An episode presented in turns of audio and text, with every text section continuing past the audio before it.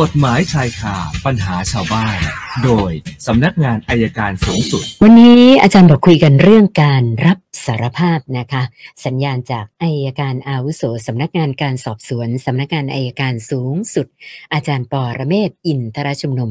พร้อมแล้วค่ะ สวัสดีค่ะอาจารย์ สวัสดีครับคุณสนันท์ครับ เชิญค่ะ วันนี้มาคุยเรื่องรับสารภาพหน่อยโดยปกติเนี่ยรับสารภาพมันมีอยู่สองรูปแบบนะครับค่ะสามแ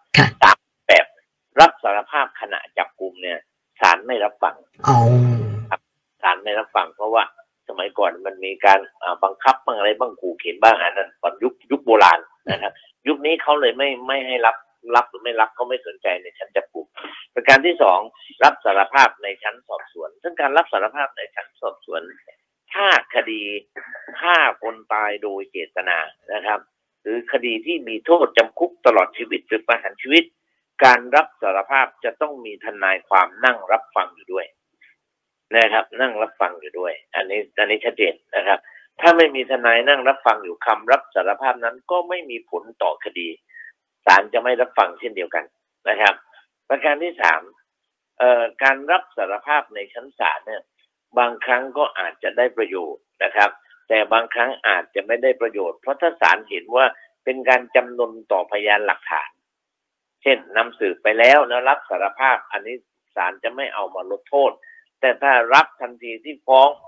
ศาลก็มีโอมีอำนาจที่จะลดโทษให้นะอันนี้คือคำอธิบายค่ะนะครับยกตัวอย่างให้ฟังนะครับ ส่วนถ้าเป็นคดีฆ่าคนตายโดยเจตนาเนี่ยรับชั้นศาลรับรับต่อหน้าศาลไม่ต้องมีทนายก็ได้นะครับ แต่ถ้ารับชั้นพนักงานสอบสวนต้องมีทนาย ทีนี้ปัญหาอย่างคดีเนี่ย มันไม่คนถามผม เอ๊ะ คดีแอมสายนายทำไมจะต้องให้เขารับสารภาพ ถามทำไมถามท่านรองโจ๊กอยากให้รับสารภาพ ผมก็บอกคงไม่มีอะไรมั้งรองโจ๊กก็คงคิดไปอย่างนั้นน่ะแต่มีคนตั้งข้อสังเกต มันแสดงว่าพยานหลักฐานยังไม่แน่นพอใช่ไหมค่ะถึงต้องให้เขารับสารภาพนะครับ อาจจะคิดอย่างนั้นก็ได้ แต่ขอแนะนำว่าอย่าไปคิดอย่างนั้นเลย เพราะพยานหลักฐานที่ว่าเนี่ยมันชัดเจนหมดแล้วนะครับ ที่ผมบอกไงรูปแบบของวิธีการทำ ทำอาชญากรรม คนเจอกันก่อนตายก่อนก่อนจะเสียชีวิตเจอเขานะครับ แล้วก็หลังจากเสียชีวิตแล้วทรัพย์สินหาย หรืออย่างกรณีบางรายก็เป็นการทำเพื่อไม่คืนหนี้สินผมว่ารูปแบบและวิธีการการกระทำความผิดมันชัดเจน ซึ่งแม้จะไม่มีอะไรศาลก็รับฟังได้ แม้แต่ว่าการตายอาจจะไม่ได้มีการชนสูตรพลิกศพแต่ถ้าพยานทุกคนยืนยันตรงกัน ว่าสภาพศพที่ตายและลักษณะการตาย หลังจากที่พบกับแอมแล้วตายแบบเดียวกัน ชักชักล้มล้มแล้วเล็บดำปากดำแม้จะไม่มีผลรายงานจากชนสูตรพลิกศพก็ทำให้ศาลเชื่อได้ว่า เขากระทำความผิด โดยความเห็นผมเนี่ยผมว่าคดีเนี้ยมันสมบูรณ์มาตั้งแต่ต้นแล้ว แต่ก็อยากจะแนะนำอย่าไปรวบทั้ง14 15คดีทำไปทีละคดี เพราะเรามีหมายจับหลายใบพอฟ้องในสักคดีก็ไม่ต้องจับแล้วครับค่ะเดิน ต้องฝากเป็นข้อสังเกต ถึงพนักงานสอบสวนที่เกี่ยวข้องด้วย และฝากให้ประชาชนได้เข้าใจในเรื่องของการรับสารภาพ ถ้าเราผิดจริงรับแต่ต้นโทษน้อยหน่อย หรือรับก่อนที่จะมีการสืบพยานก็เบาหน่อย แต่ถ้าสืบพยานแล้วไปรับเนี่ยศาลจะไม่ลดโทษครับค่ะเอาละปากของเราเลย ค่ะ เริ่มที่คุณวิชาค่ะอาจารย์ อันนี้ก็เป็นเรื่องแก๊งมิจฉาชีพที่หลอกกู้เงินนะนะคะ คือคุณวิชาเขาบอกเขาเนี่ยได้รับข้อความแล้วก็ลิงก์อ่าทางโทรศัพท์เรื่องเงินกู้อ่า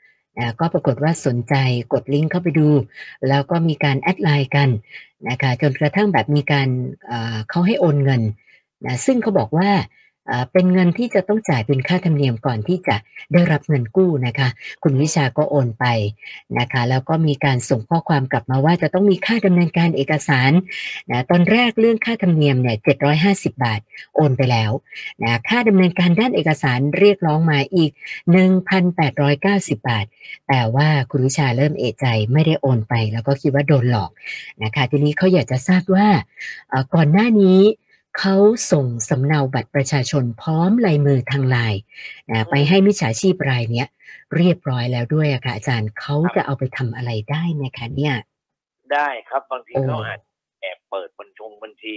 ค่ะแต่ถ้าน้องนิชาที่บ้านตากจังหวัดตากเนี่ยนะครับค่ะได้ปัดไปแอบเปิดบัญชีบางทีก็ปลอมหน้าไปเดี๋ยวนี้มันทำได้ทุกอย่างนะครับค่ะแนะนำว่าให้ไปแจ้งความนะครับดำเนินคดีเสียก่อนนะครับ ประการที่หนึ่งนะครับไปประการที่สองอยากจะฝากเตือนทุกคนนะครับ การกู้ยืมเงินเนี่ยมันไม่มีค่าทำนงค่าธรรมเนียมอะไรหรอกครับ มีอย่างเดียวคือค่าอากรสแตนท่านจะต้องติด แต่จะต้องติดต่อเมื่อเราไปเซ็นรับแล้วก็ได้เงินกู้แล้วเท่านั้นนะครับค่ะอย่าเชื่อว่ามีค่าธรรมเนียมจะกู้เขาต้องจ่ายให้เขาเนี่ยมันเป็นเรื่องประหลาดครับ ค่ะ ส่วนคุณภูมินะคะ อันนี้ก็เป็นปัญหาของหลานชายนะคะ บอกว่าหลานชายอายุ 16 ปีค่ะอาจารย์ ปรากฏว่าไปก่อเหตุทำร้ายร่างกายผู้อื่น ได้รับบาดเจ็บสาหัสเลยนะคะ แล้วก็ตอนนี้หลานชายไม่รู้หนีเตลิดไปไหนนะคะ ยังติดต่อไม่ได้นะคุณภูมิอยากจะขอคำแนะนำเบื้องต้นก่อนว่า คือถ้าติดต่อหลานได้เนี่ย ก็อยากจะแนะนำทางกฎหมายให้หลานแบบมามอบตัวแต่ว่าตัวเองก็ไม่ไม่รู้รายละเอียดมากอะนะคะ ก็เลยขออาจารย์แนะนำหน่อยว่าเด็กอายุ 16 ก่อเหตุแบบเนี้ยเรื่องมันจะไปยังไงต่อค่ะอาจารย์ 16 รีบกลับมามอบตัวนะครับ รีบเลยนะสู่สถานพินิษแค่นั้นเองอืมแต่โดยปกติถ้าบิดามารดาไปรับรองนะ แล้วก็รับปากรับคำกันก็ไม่เป็นไรกันแรก แต่ว่าในขณะนี้ที่ทำได้ ผมแนะนำว่าให้ไปเยี่ยมผู้เสียหาย เอาผลหมากลากไม้ไปฝากมีค่าใช้จ่ายเลยไหมช่วยเขาออกบ้างค่ะมันเป็นการดีที่สุดครับ แล้วบอกให้หลานอายุ16เข้ามารับเถอะมันไม่มีปัญหาแล้วครับ ค่ะค่ะนะส่วนคุณนกกูลนะคะ อยากจะขอความคิดเห็นอาจารย์นะคะว่า การแต่งงานเนี่ย ระหว่างจดทะเบียนสมรสกับไม่จดนะคะ อาจารย์ว่าอย่างไหนดีกว่าล่ะคะผมว่าจดดีกว่ามั้งดียังไงคะอาจารย์แต่ เพราะการจดทะเบียนสมรสทะเบียนสมรสเนี่ยมันก็เหมือนพินัยกรรมอะค่ะฝ่ายหนึ่งเสียชีวิตเนี่ยเรามีสิทธิ์รับเลยนะรับถ้าเขาไม่ไปเขียนพินัยกรรมอื่นนะเราก็มีสิทธิ์รับค่ะแต่ไม่จดทะเบียนสมรสเนี่ยบางทีเราจะไม่ได้อะไรเลยนะครับ จดดีกว่าครับค่ะก็ค่ะผูกพันคือทะเบียนสมรสเนี่ยต้องเข้าใจว่าเป็นสัญญา สัญญาว่าจะอยู่ร่วมกันนะครับจะต้องดูแลซึ่งกันและกันจะเคารพยกย่องบิดรมารดาของคู่สมรสจะเลี้ยงดูซึ่งกันและกัน แต่ในทะเบียนสมรสมันไม่ได้เขียนแต่ความหมายของทะเบียนสมรสคือเรื่องนี้ครับค่ะ ส่วนอีกท่านหนึ่งคุณสำราญนะคะ บอกว่าเช่ารถแท็กซี่เอ๊ะทีมงานเช่าอย่างเดียวหรือเช่าซื้อคะเนี่ยน่าจะเป็นเช่าซื้อนะคะ เพราะเนื่องจากว่ามีการเอาโฉนดที่ดินไปค้ำประกันด้วยนะที่ผ่านมาเขาบอกว่าเขาเนี่ยผ่อนตรงมาตลอดนะคะ ปรากฏว่าจู่ๆเจ้าของ มายึดรถแท็กซี่ไปนะคะ แล้วก็ไม่ยอมคืนโฉนด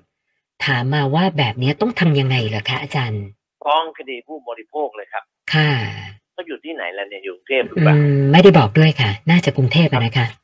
ลองลองไปหาสภาทนายหรือสำนักงานอัยการช่วยเหลือทางกฎหมายนะครับ แล้วก็แล้วก็บอกว่า เป็นคดีผู้บริโภคเนี่ยเขาจะดูให้ครับค่ะ ส่วนคุณทศพลนะคะ ภรรยาไปกู้หนี้นอกระบบนะคะ แล้วก็ตอนเนี้ยเอ่อเริ่มมีคนของเจ้าหนี้ตามมาคุกคามถึงบ้านนะคะ ก็เลยปรึกษามาว่าเงิน ก็ยังไม่มีใช้คืนให้เขาอะนะคะ แต่ว่าโดนคุกคามแบบเนี้ยทำยังไงดีคะอาจารย์ แจ้งตำรวจเลยครับ แจ้งตำรวจผมผมจำไม่ได้หรือว่าหลังจะหาเบอร์ที่เขาแจ้งทางออนไลน์เนี่ยแจ้งทางเบอร์ด่วนนะครับค่ะแล้วก็จะตั้งขึ้นคิวไว้ให้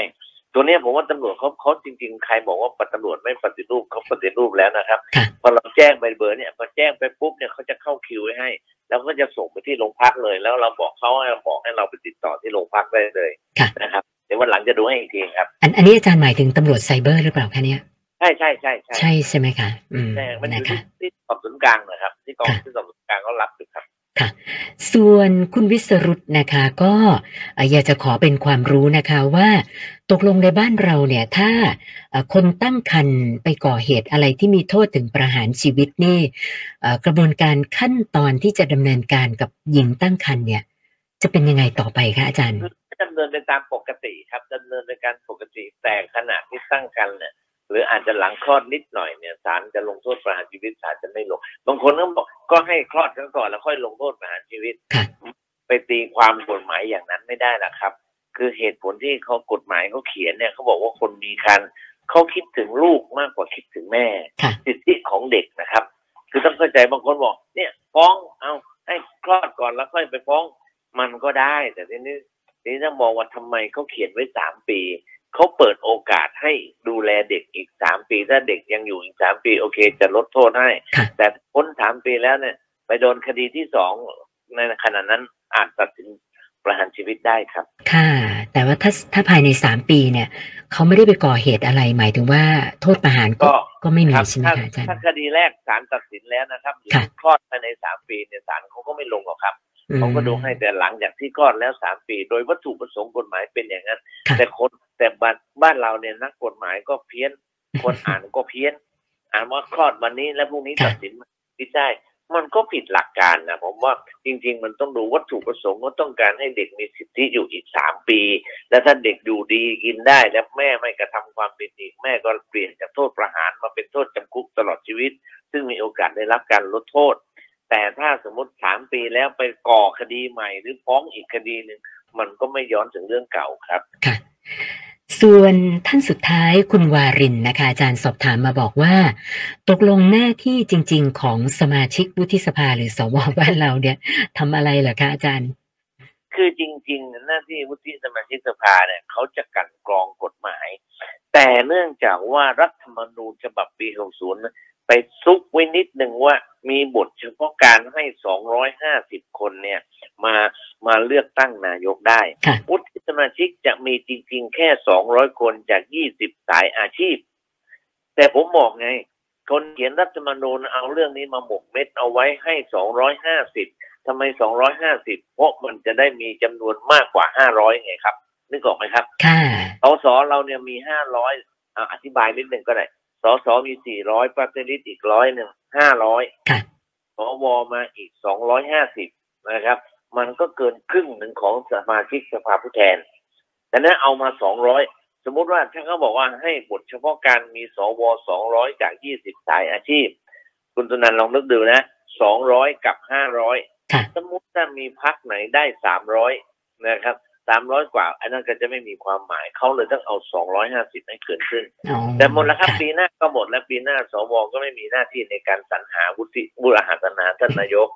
โดยหลักการแล้วผมว่าไม่น่าจะมีปัญหาเรื่องที่เกิดขึ้นถ้าเราเคารพกติกานะครับค่ะ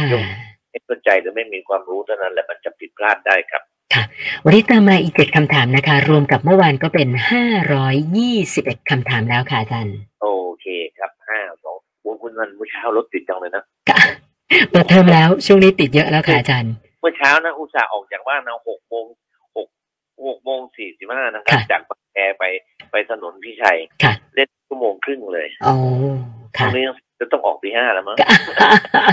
เออครับเอาละเราก็ต้องประจนเวรประจนกรรมกับรถติดแต่ว่าต้องขอบคุณฝากนิดนึงขอบคุณกทมนะครับท่านผู้ว่าหรือเขตเนี่ยไมันรู้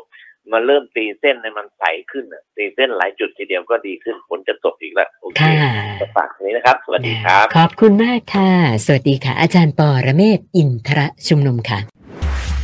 กฎหมายชายคาปัญหาชาวบ้าน โดยสำนักงานอายการสูงสุด